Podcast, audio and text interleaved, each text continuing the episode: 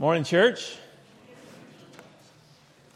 We get to talk about love today. I love to talk about love. you know, out of all the character traits, uh, the nine character traits of, of the fruit of the Spirit, um, this is this is the greatest, I believe. At least that's what I'm going to try to present to you today. Uh, I think that this is the one the Holy Spirit is, is, is want, wants us to focus on with all intentionality. I mean, with all, with all the zeal that is within us. I think He wants, like, like if we were to, in fact, Matthew and I did this, like at the beginning of trying to plan this out. We were thinking, let's take every one of these fruit of the Spirit and apply it to a room in the church. Uh, because that's kind of the way I, I, picture it. It's not the fruits of the Spirit, it's not like a whole bunch of different fruits. It's, it's like a cluster, you know, like grapes or something. But I also see it kind of like, you know, how you don't, you don't live in houses, you live in a house, right? But within that house, it has many rooms. So the rooms make up the house. And that's kind of the way that I see this is, is uh, uh, you know, you have a bathroom and a bedroom and, a, and stuff like this, and, but it's one house. And the fruit of the Spirit is, it's, the Spirit is divided up in nine, like there's nine spirits living in us. There's one Holy Spirit that lives in us, but He's made up in, in all of these different forms. You know, love, joy, peace, patience, kindness, goodness, faithfulness, uh, self control. Um, and, and this is what He wants to develop in us. Um, so if we were to, you know, take love and apply it to one room in this church, what would it be? Would it be the nursery? Would it be, you know, the, the front door? Would it be the auditorium? And Matthew, I can't even remember what we did with love. I remember a lot of them, but uh, I can't help but think that it's like maybe right here, you know, where we are pouring ourselves out to God and we are loving Him. We are feeling His love back. Uh, but, but anyhow, love. Love, it, it's, it's the first one on the list, isn't it?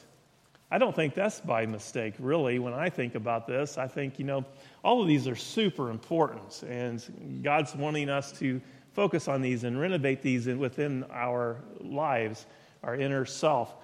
But I can't help but think this love, the, the space in our life that uh, God wants you know, to be love is an important space. You know, being loved is one of the greatest needs that we have since the time we were born.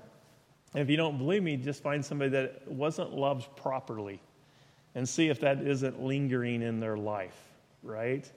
Um, if you want to scar somebody or, or, or you know, just give them a, a lifelong struggle, withhold love from them when they're young.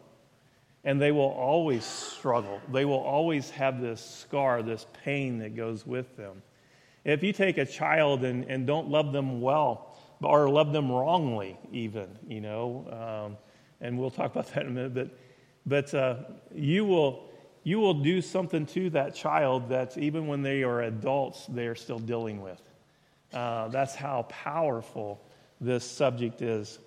Um, Love, the Bible talks about it uh, all the time. I mean, it's like the biggest subject of the Bible. And the Bible talks about some pretty amazing things, right? I mean, we just mentioned some of those uh, uh, joy and peace and patience and kindness and goodness and, and uh, uh, you know, all these things.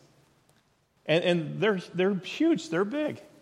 Uh, it talks about faith, right? And that it can move mountains. How, how important is faith? I mean, it's pretty important. It can move mountains. It talks about grace that can take the most stubborn heart and yield it, uh, change it from within. It talks, it talks about hope. How important is hope? I mean, there are so many subjects, so many topics that the Bible talks about that are wonderful. But yet, when it talks about love, it tries to elevate it above all of these things that I just mentioned above joy and hope and faith and all these things. That's why 1 Corinthians chapter 13, what is, how does it start? This is how it starts. It says, If I speak in the tongues of men and of angels. Now, for one, would that not be awesome if you could speak in the tongues of men and of angels, but do not have love? I am a noisy gong or clanging cymbal. And if I have prophetic powers, if I have these super human powers, right, and understand all mysteries and all knowledge, and if I have all faith so as to remove mountains, but have not love, what does it say? Nothing. I mean, big deal you can move mountains with your faith. Big deal that you can say what's going to happen in the future.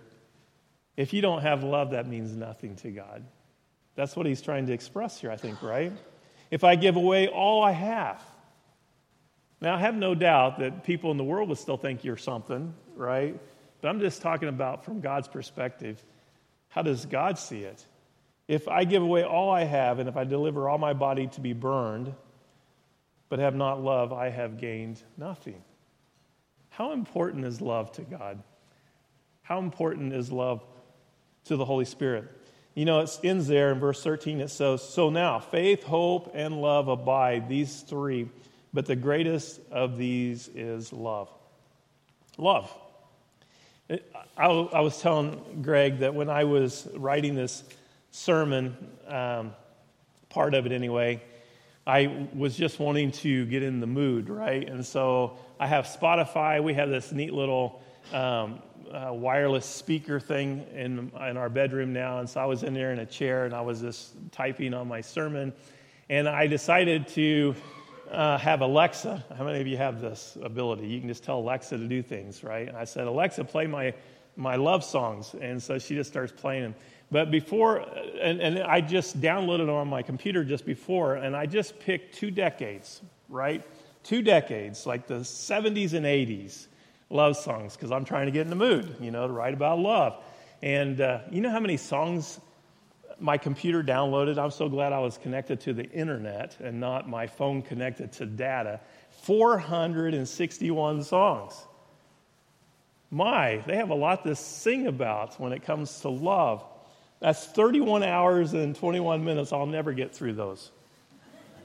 Um, but the point is, is that love, I mean, it's, it's such a important subject. We know its importance, right? We know what it's like to not be loved, the effects of it. We, we, we know how important it is to be loved. We know how important this subject is. It's the most important subject. It's, it's the most popular subject that we could ever write about or that people have written about. The Holy Spirit knows this more than anybody else, how important it is. So he begins this nine characteristics of, that make up the Holy Spirit, and he starts off by saying love. Joy, peace, patience, kindness, goodness, but love. Love is, is so important. You know, it makes the it makes not only the first, you know, the top of that, that list, but, but God wants us to focus on it more than anything else, I think. I think once we get love right, so many other things fall into place. You know, it seems like, you know, joy, peace, patience, kindness, faithfulness, all those things just kind of fall into place when we really nail down this love. And, and for us to be followers of Jesus and not love well, if, if, if we're not loving well, I, th- I, th- I think that we're really struggling with our relationship with Jesus. It should just be like a byproduct. We should be people who love well. Love is the most important. Here's the first point that I have about love love is powerful. And boy, I started writing about that and I was just like, you know what? We're just going to have one point this week. That's it. And some of you are like, whew, this is going to be short. That's good. It's not going to be very short. But love is, it is just that. It's so powerful, isn't it? The power can be seen in so many dimensions. I mean, it can go from extremes too, right? When we talk about love, we can talk about the toxic aspect that love can have, and we can talk about the intoxication that love can have. It just seems like it goes from one extreme to the other. How many of you ever expressed that about a relationship that you either have been in or have seen that it's a toxic relationship, right? You're talking about love, though, right? I mean, you're talking about a relationship between two people. And we refer, and we can use that word uh, when we talk about love, but we can also talk about, boy, we can talk about just the intoxication uh, that love comes with it. Um, love. You know, love is, is, is such a important subject. I was trying to think, okay, so we've been going to the Old Testament to take one of these characteristics of the Holy Spirit, and we've been going to the Old Testament to try to find somebody that just exemplifies it like really well. That's just knocking it out of the park in that subject. And so when we went, you know, when we talked about goodness, we went to Daniel because, I mean, nobody could find anything wrong with Daniel, right?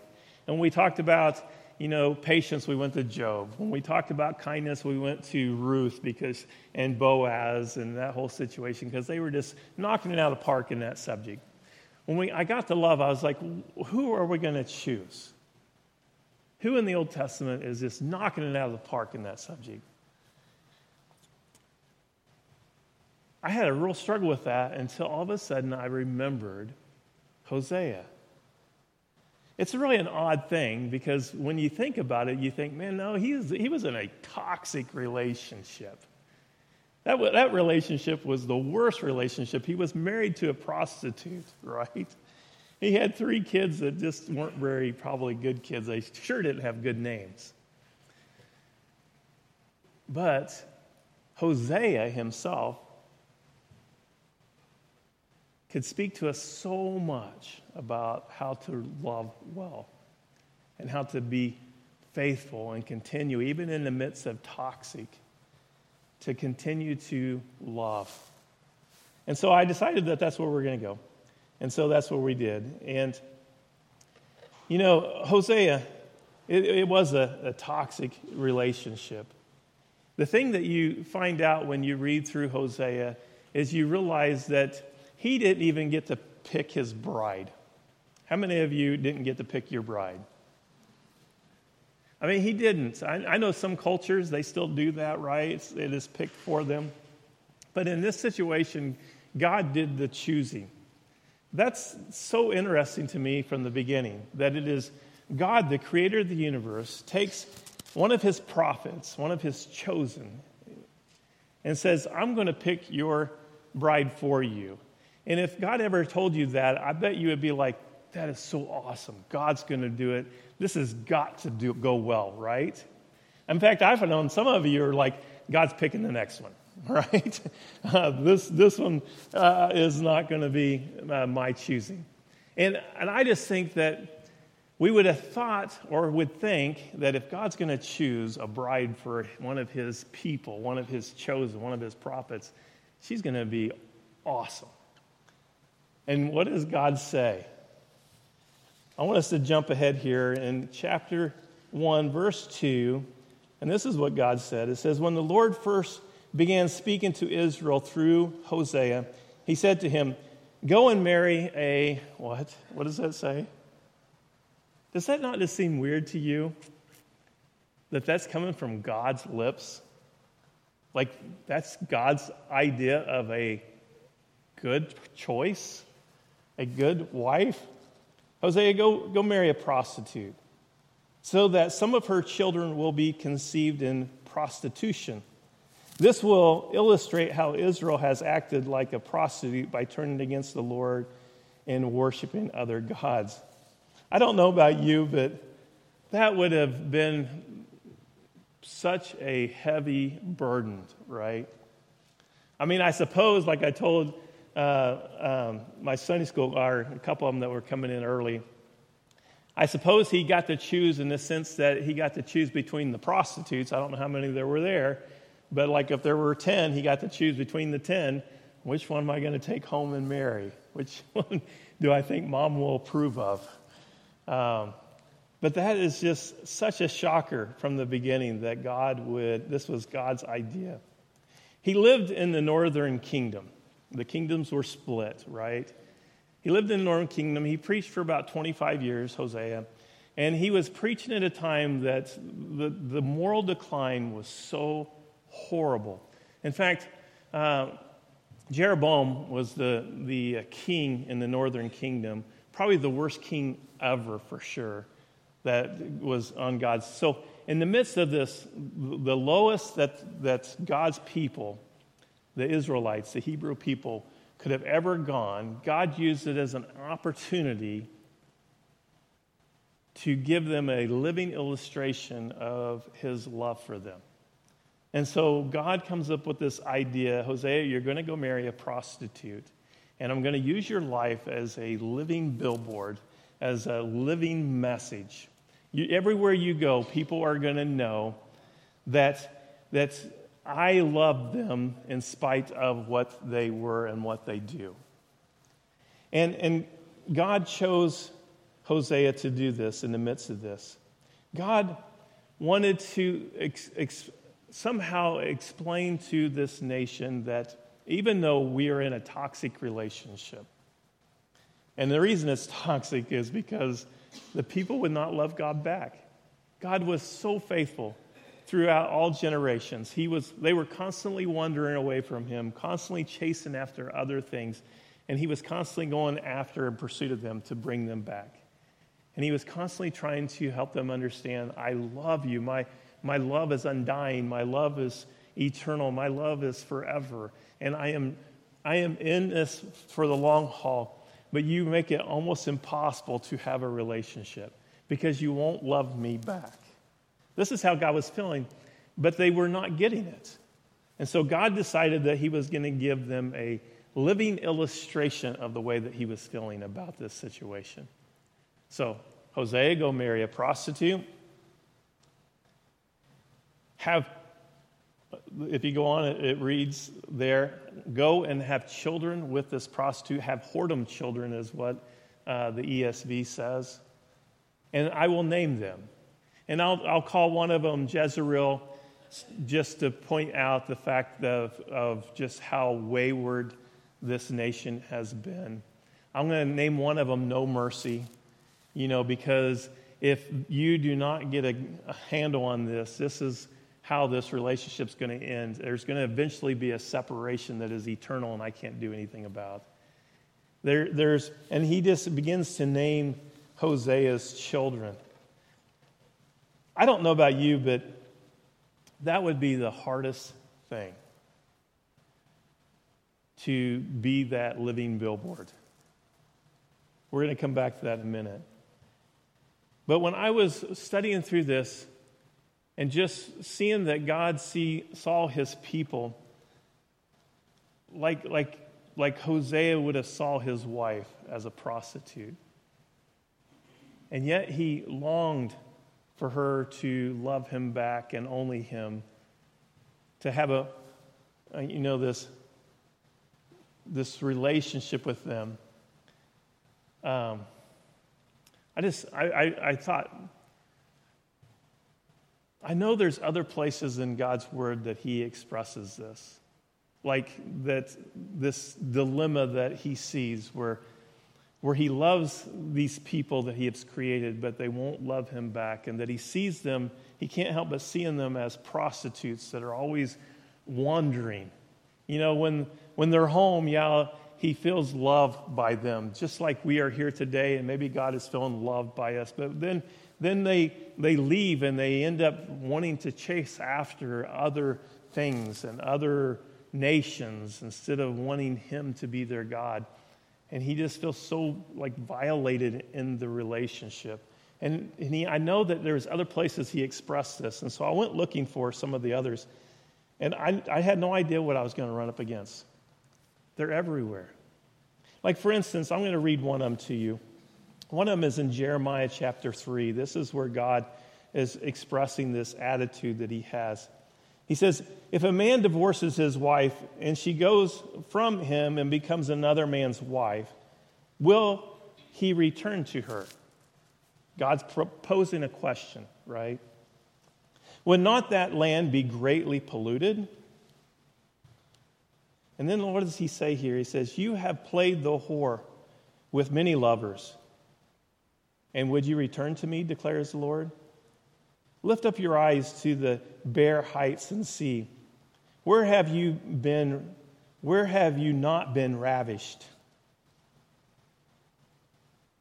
By the wayside you have sat aside, sat awaiting lovers like an Arab in the wilderness. You have polluted the land with your vile whoredom. Therefore, the showers have been withheld, and the spring rain has not come, yet you have the forehead of a whore. You refuse to be ashamed. And this is just one place where, like, God is trying so desperately to get through to them. The way that He is, He's in this toxic relationship, but He wants so bad it to be you know, a loving relationship. Anyway, I went from there and I just found other places. Like you can look up later, I'm not going to read this, but Ezekiel 16, 14 through 63. You can look up Revelation and just read chapter 17 and 18, and you will see the heart of God and how he sees himself in this toxic relationship. I want you to read one more because I just want, I just want you to understand where God's coming from. Why would God do this to Hosea? Why would he do this to Hosea? And the thing I want you to remember is that because God loves people so much. Anyway, here's one in Ezekiel 23, 1 through 5, and Lori says, Do not read that from the pulpit. So I'm not going to. You're just going to read it to yourself. But I just want you to read this. But I want you to see the heart of God when it comes to his people.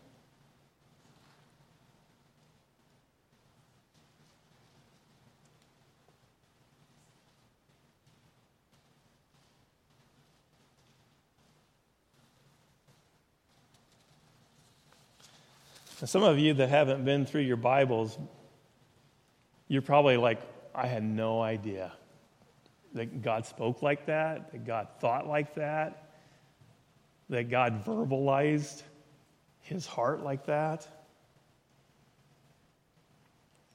I don't know who these women are, but that's how God felt about that relationship.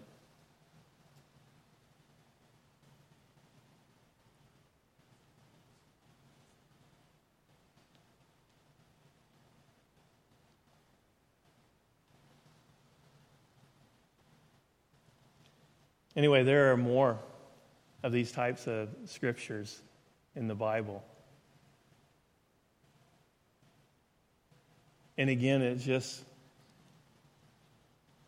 it's just the heart of God, you know, wanting so desperately for these people that he created. He wanted so desperately to have a relationship. When you read through Hosea, and I hope you do this week, but when you get to chapters 4 through 11, there's a section there that just is, there's, there's a phrase that's just constantly being repeated over and over and over.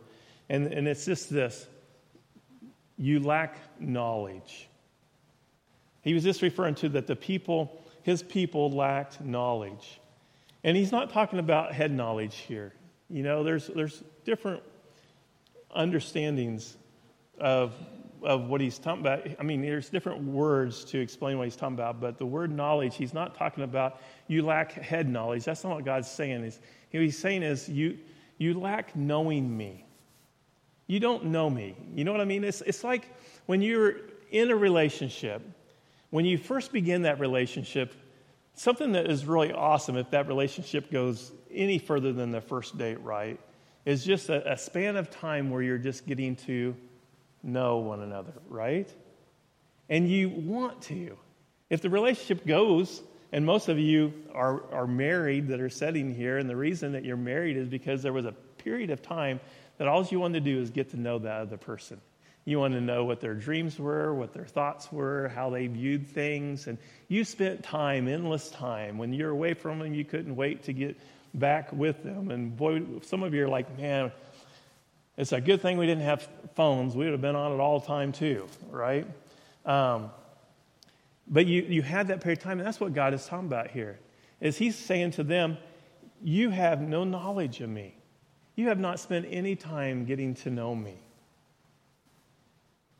And he just talks about this yearning of wanting to know his people, and he wants them to know him as well.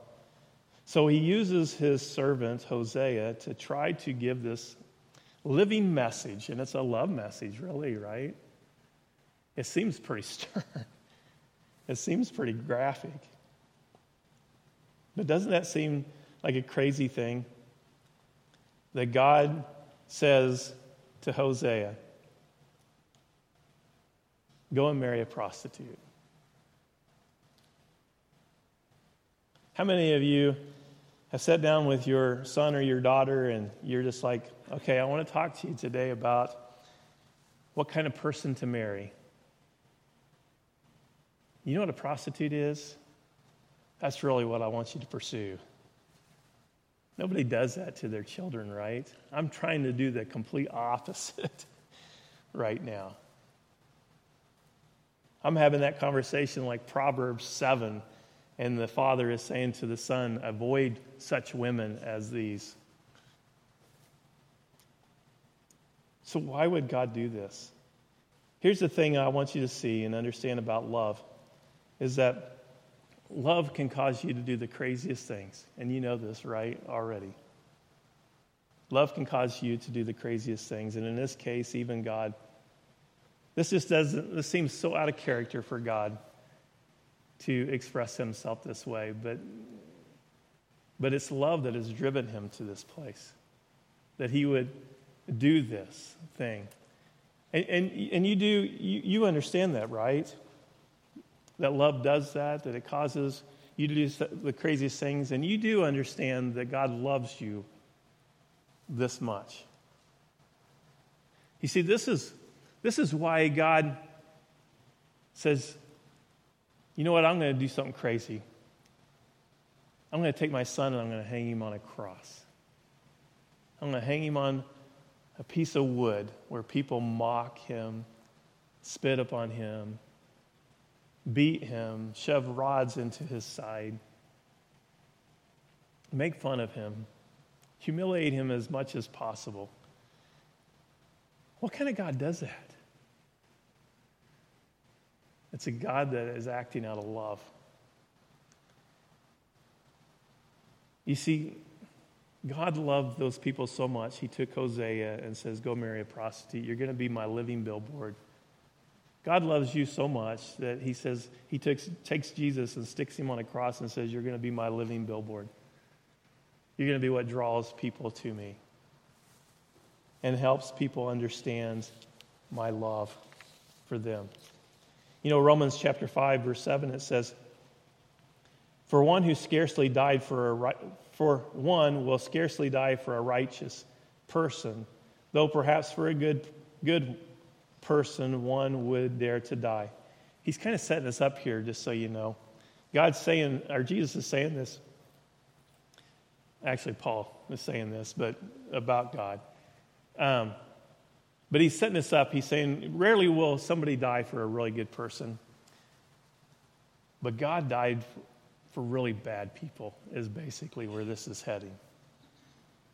But God, the righteous one, shows his love for us and that while we were still what? Sinners.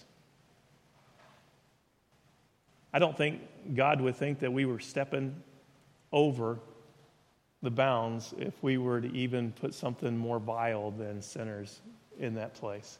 Just so that we would understand that that's, what, that's how amazing God's love is. While we were still wayward, still running after something other than God, while we were still knew that God existed, but we wanted something, our heart craved for something else, God still died for us. Since therefore we have been justified by his blood, much more shall we be saved by him from the wrath of God. For if while we were enemies we were reconciled to God by the death of his Son, much more now that we are reconciled shall we be saved by his life. More than that, we also rejoice in God, though our Lord Jesus through our Lord Jesus Christ, through whom we have now received reconciliation. And the whole point of that passage of Scripture is just to point out how much God loves us. God wants His love to make an impact on us, He wants His love to transform us, somehow to convince us to come back to Him, right? And to pursue Him and to continue to, to find satisfaction in Him and Him alone, to have a, a, a monogamous relationship with our God and not to always be wandering after other things.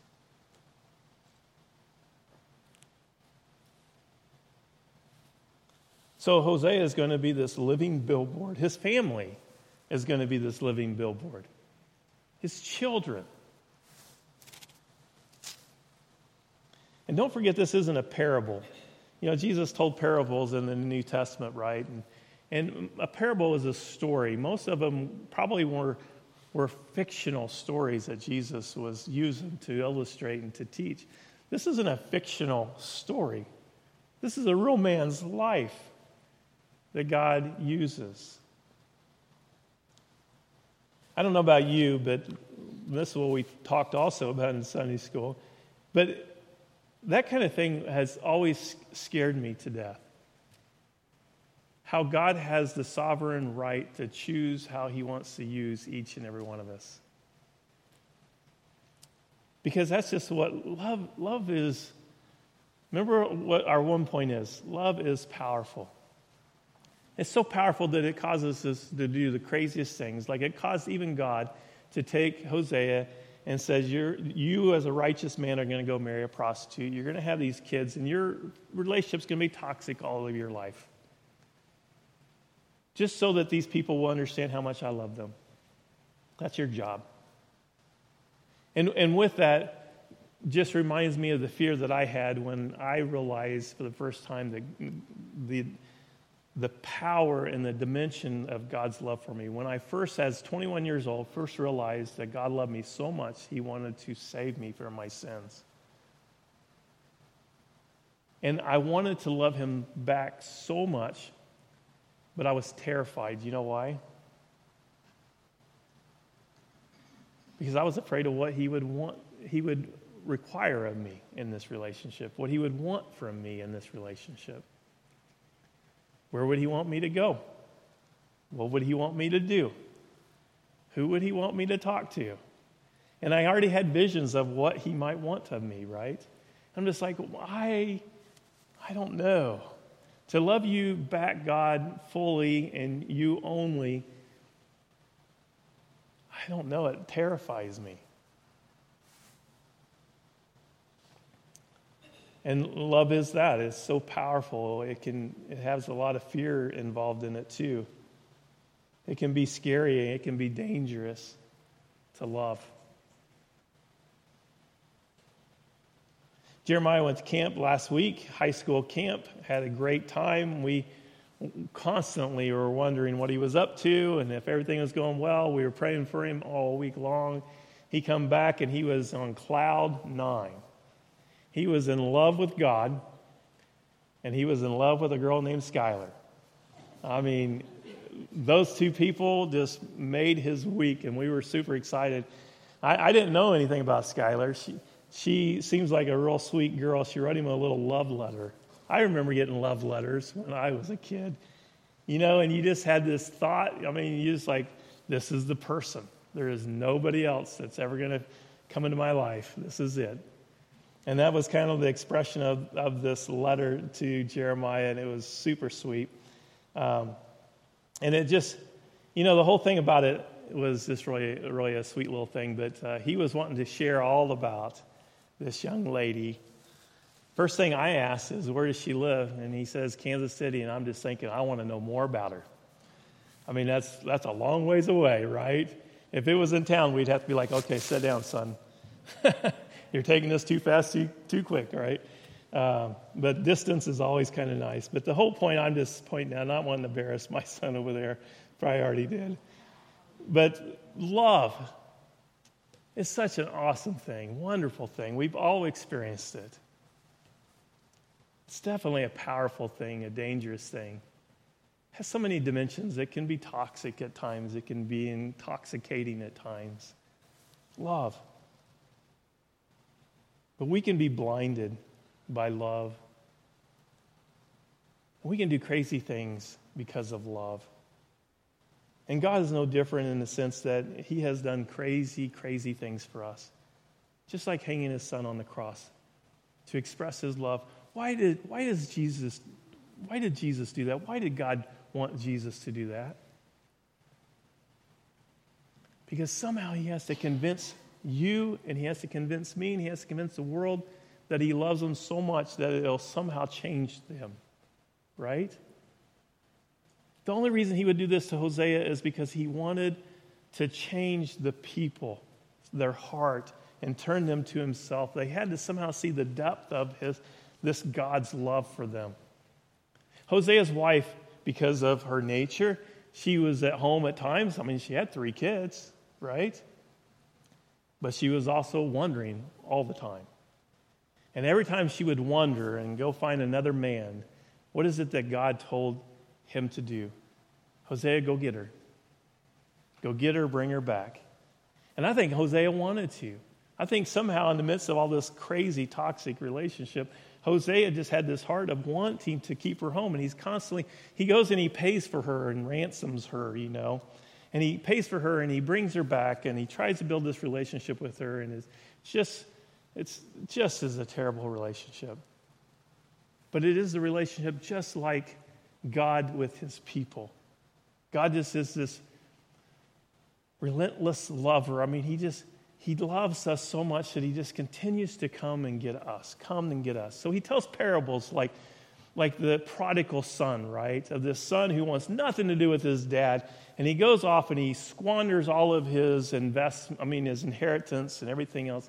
Eventually he comes to his senses, realizes that he had a really good back home, and he wants to go back, but he's just like, I don't deserve anything that I once had. But when he finally has enough courage to at least head that way, when the father sees him, what does the father do? He just goes and he grabs him and he says, Let's kill the fattened calf. Let's celebrate. My son who was dead is now alive, and he just loves him. Why do we have that story? Because we have a God who wants, you, wants to convey to people how much he loves his people in spite of how they behave, in spite of their waywardness, in spite of them always wandering. God wants us to be that way. The effects of being unloved or not being loved, they're horrible, aren't they? I mean, if you, if you don't know what I'm talking about here, then you've never been rejected. That's what we, in fact, that's why it's so hard sometimes for us to even step into a relationship, is because we're fearful of rejection. We know that rejection can just crush the spirit. And God isn't wanting to crush anybody's spirit, He's wanting to love them so much it changes them. To, to change them. So, okay, here we are. What's the takeaway? Because we haven't even really got to what I'm come here to tell you. What is the takeaway? Well, we know that God loves us, and I bet you knew that before you came, right? And He will do crazy things to convince you how much He loves you, like hanging His Son on a cross. And He wants to convince you how much He loves you because He wants to change you. He wants to make you into somebody that just wants Him and wants Him only, and wants to build this relationship with Him. But that's not all. There's something else that He wants of you. And I want to express this to you. We're going to start with a song. I came across this song just listening to music, trying to get in the mood, right?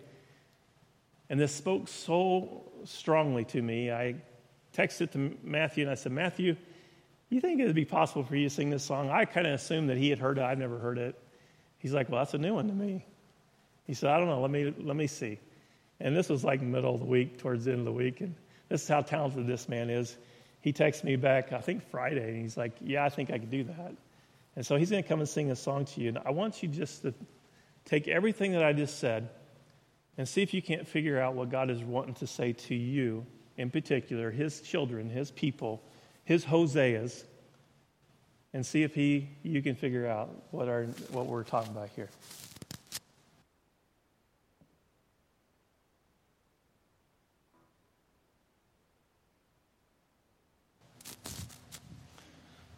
Thank you, Matthew.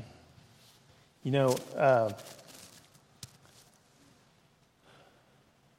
I have preached through Hosea before, and I went at it, I think, in the wrong way. I was thinking we're like Israel.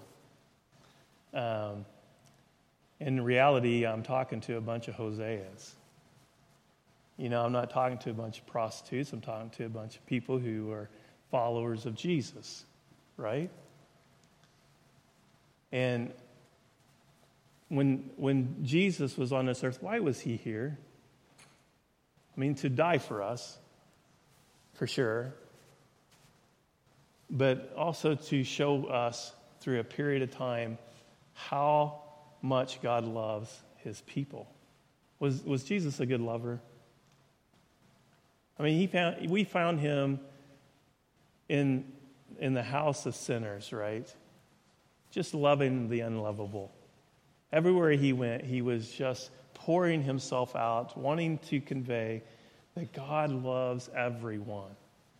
Everything about Jesus was trying to present that. The Bible tells us that, like, if Jesus paints this picture, like, if you're going to love me, then, then you've got to love like I loved. And so he's, he's constantly saying stuff like, uh, love as I have loved you. You know, love others as I have loved you. A new command I give you love one another, right? Um, he talks about all these parables, but one of them is, is like if, if you give a, a cup of cold water in my name, then, then you, you are loving on my behalf. When you go visit prisoners or when you take care of the sick, he, he tells parables like the Good Samaritan.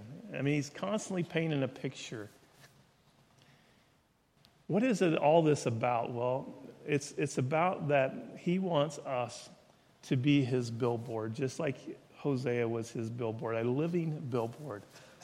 The only way that the people around us are going to really understand the love of God is when we love like God. And so this Holy Spirit is within us, and He's constantly trying to encourage us to love this way. And I think this is such a, a, good thing. We're right in this middle of this renovation, right?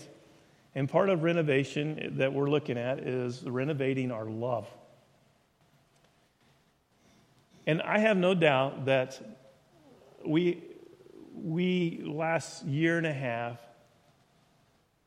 have been critical of so many things. In the midst of that, we end up not loving people that we should be loving. And, and I think it's really important that I don't, I don't think that God has a problem with us having a difference of opinion with people and to expressing that. I don't think so. But anytime that we are having a difference of opinion, those people that we are arguing with should always leave that conversation knowing how much we love them. They should never leave thinking that we are against them personally or that we don't like them personally. We should, they should, we should leave them representing God and how God would choose to love on them. And I think this song is such a good song because it's just an expression of, you know, um, it starts off by, you know, just you know, why am I so unlovable? Are there people in our lives that we have not loved well? I think we'd all answer, hopefully, yes. I think even in our marriages, we can even be in a toxic relationship, just like Hosea. And Hosea was told, go get his prostituting wife and bring her back home again. In other words, I want you to continue to be faithful, continue to love, not because or based on her uh, behavior, but based on your relationship with me. And you can be in a really bad marriage and still love well if the love of God has affected you. And that's the whole point I think that I'm trying to make is that God's love does this to us. Um, was Paul a good lover before Jesus? I would say no. I mean, he was killing Christians for one, but he was also he was he was full of zeal, but he was constantly. If you're on my side, I'm all for you, and if you're not on my side, I'm all against you. 100% kind of man. Jesus comes into his life, and what happens? All of a sudden, his heart is completely changed from the inside out. And now his love, his language is the same as Jesus, that he loves his enemies and he prays for those who persecute him. Same way with Peter, right? He was all this, you know, a bull in a china closet type of mentality, and he was constantly wanting to chop off people's ears and kill them and everything else. But when you read his writings after the resurrection, because the love of God changed this man's heart, he was a good lover. He just loved people everywhere he went, and he was willing to suffer just so that people could see the love of God in his life. And you read through John. Here's one of the passages of John. It says, John, 1 John 1 4, it says, Anyone who does not love does not know God because God is love. In this, the love of God has made manifest among us that God sent his only Son into the world so that we might live through him. In this is love, not that we have loved God, but that he loved us and sent his Son to be the propitiation of our sins. Beloved, if God so loved us, we ought to love one another. And so, if, if we're going to be followers of Jesus, just, we just have to understand we are going to be his billboard. We are the representation. This is what the Bible tells us. We are the representation of His love. So, the people in your life, people on your Facebook, the people in, in your immediate family, the people at Walmart, the people that are in this church, you are to represent the love of God to them. You are their Hoseas. And, and you are going to have to put up with a whole lot. And you're going to be in some toxic relationships that are one way, like they will not do what they are supposed to do in the relationship. And they will treat you badly at times, and they will, they will ridicule you, and they will make fun of you, perhaps, and whatever. But our response to that is always love them anyway. Why? Because that's what Jesus did to me. He taught me how to love. And so we have this Holy Spirit in there that's going to create this kind of love. It's a love that is so different than the world produces. The love that produce, the world produces is you love me and I'll love you back. You be mean to me, I be mean to you back. But the love that Jesus produces in us is you love me, I love you back. If you be mean to me, I love you back. If you treat me terribly, I love you back. I, I love you no matter what you do to me. And this is the kind of love that changes the world. It's the kind of love that changed us. It's the kind of love that changed the disciples. It's the kind of love that eventually turned a lot of these wayward people back to God, is because they finally understood this love. Love is powerful. Let's pray. Father God, we thank you so much for the love of God. We thank you, Father, that you have this love is so powerful that it can transform even our stubborn hearts. We thank you that it is so powerful that it can cause us, not only you to do crazy things, but it can cause us to do crazy things where we respond with love no matter what is coming our way. Even when we're in toxic relationships, we can still love in the midst of them and through them. But we love how powerful your love is and that how it can it can continue to not only change us but it can change those people that we are loving. Father help us just be a part of your ministry your missions. Help. We just as scary as it is some of us, maybe many of us, are here today to just say that, okay, we will be your Hoseas if you'll walk us through it, if you'll just give us the strength to get through it. We will love the way that you want us to love.